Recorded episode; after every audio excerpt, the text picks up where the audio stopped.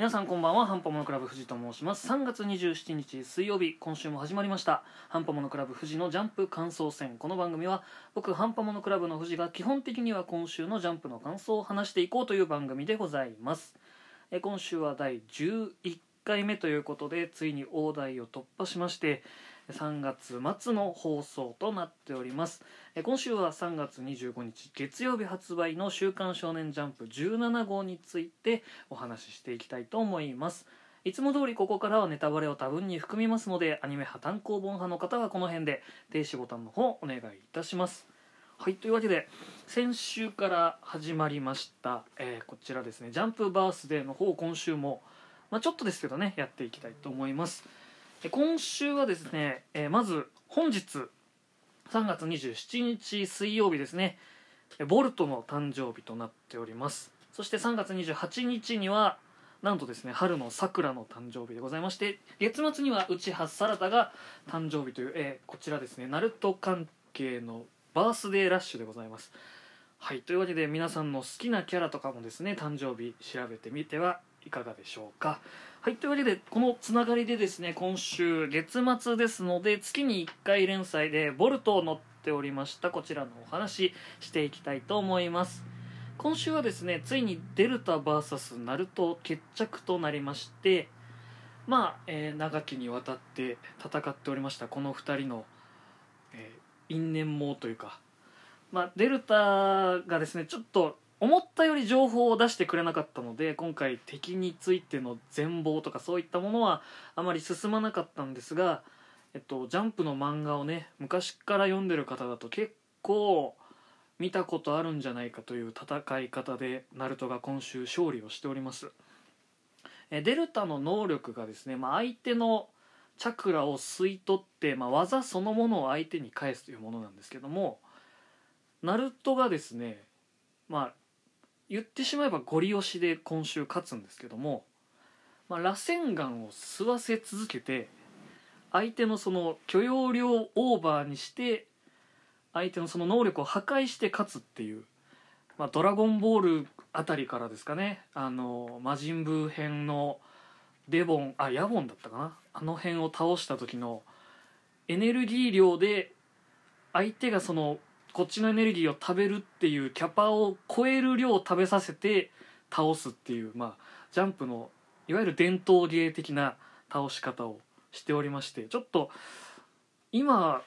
やってもこの戦法通用するし面白いんだなというそんな感想を持った今週のボルトでございました。はい。というわけで次ですね今週はドクターストーンのお話していきたいと思います、えーついにですね今週まあ、今週といっても劇中の世界では5741年9月10日ですね。規範船ペルセウスという科学の力を結集した船が完成します。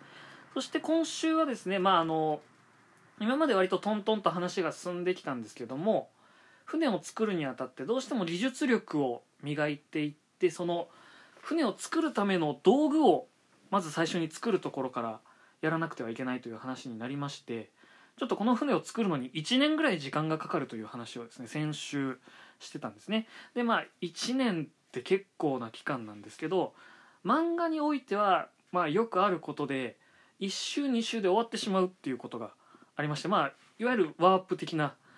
そして2年後みたいなやつがあるんですけどもドクターストーンそこの書き方が今週とても上手でですねあの読んでてちょっと感動するぐらいのあの面白い展開となっておりました。タイトルがですね、えっと、Z99 科学王国写真日記ということでその船作りをしてる間の1年を、えっとまあ、メンバーというか仲間にかつて新聞記者をやっていた仲間がいてですね彼女のためにあの主人公が以前カメラを作ったんですね。でそのカメラを使ってその船を作る1年間の様子を撮影してる様子を僕らが漫画で読むっていうような回だったんですね。でまあ四季の移り変わりだったりとかその季節ごとのイベントっていうのを乗り越えて村の仲間とその現代から生き返ったメンバーっていうのが仲良くなってで、まあ、船に乗って地球の裏側に行くっていうわけですからやっぱり別れの時っていうのがやってくるわけですよ。でその、まあ、1年間の楽しさだったりとか別れの寂しさだったりとかそういうですねあのまあ、感情の動きっていうのをこの1周分のスペースの中に込めるっていうのがとても上手でですねあのドクターストーン今まで読んでなくても多分感動できるんじゃないかっていうそんな、えー、一周でございました。ちょっとねこれを機にそろそろ単行本集めないと関数的にまずいかなとも思ってますので頑張って集めたいと思います。はい。というわけで次ですね今週3本目「僕のヒーローアカデミア」についてお話をしたいと思います。今週はですねタイトル「オール・フォー・ワンの置き土産」ということで、えー、話的には先週からまあ、ヴィラン連合というですね主人公の緑谷出久君たちの敵にあたる、まあ、若者たちの、まあ、いわゆるヴィランの集まりがあるんですけれども彼らがですねオールマイトと敵対していた男の、まあ、腹心の部下たちと出会っていくという話になっております。今週は全体的にこれからに対するまあ伏線を張る回といった感じでしてえまあノームっていう、え、改造人間みたいな怪人たちがいるんですけれども彼らのですねハイエンドと呼ばれる最上級モデルの存在が発覚します。今まで、まあ、ちょっと前ですねホークスとエンデバーが戦った今までと違う形のノームっていうのがどうやらハイエンドに当たるようででして、まあ、彼らが12体もいるということが判明します。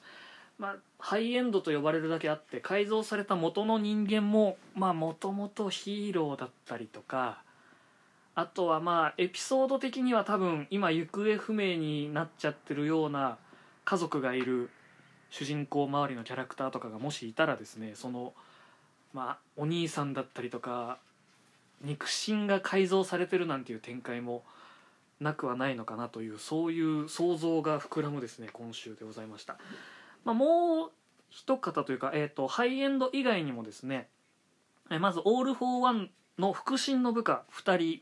今週登場しまして、えーと、ドクターと呼ばれて今まで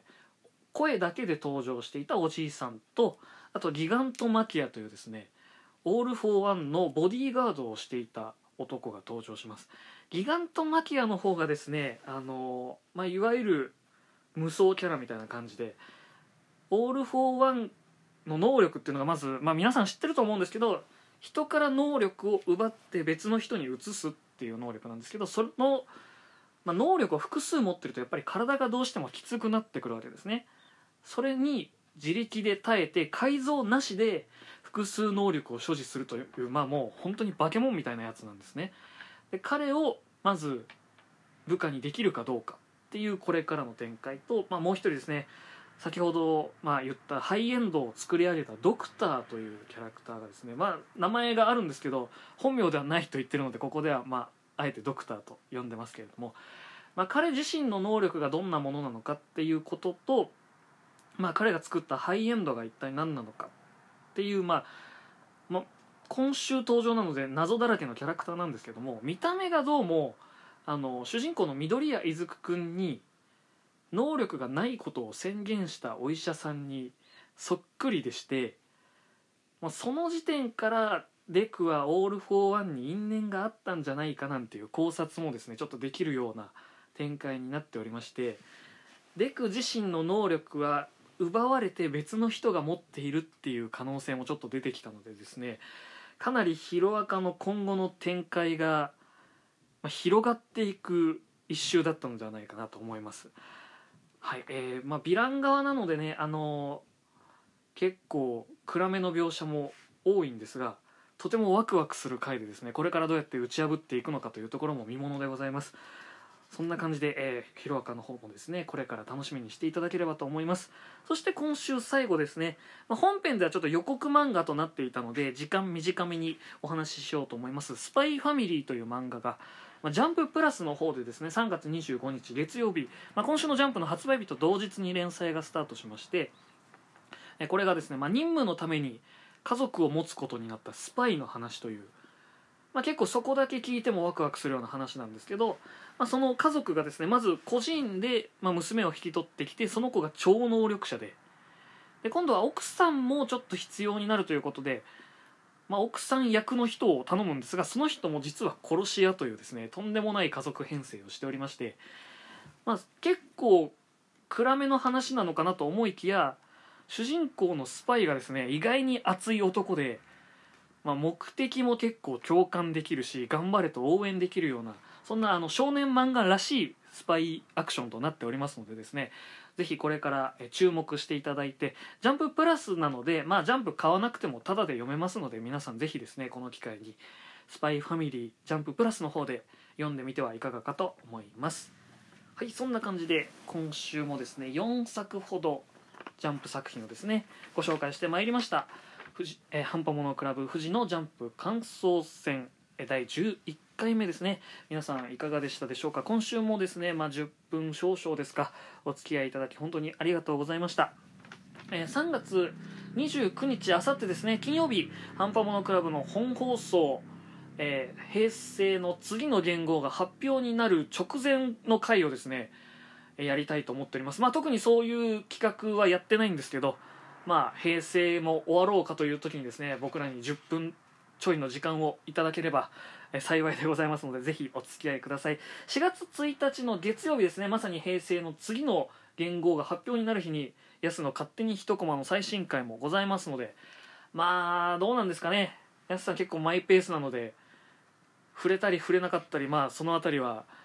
聞いてみてという感じになるかと思いますがそちらもぜひ楽しみにしていただければと思います。今週もですね12分間お付き合いいただきありがとうございました。ハンパモノクラブ藤でした。ではまた来週ジャンプを読んでお待ちください。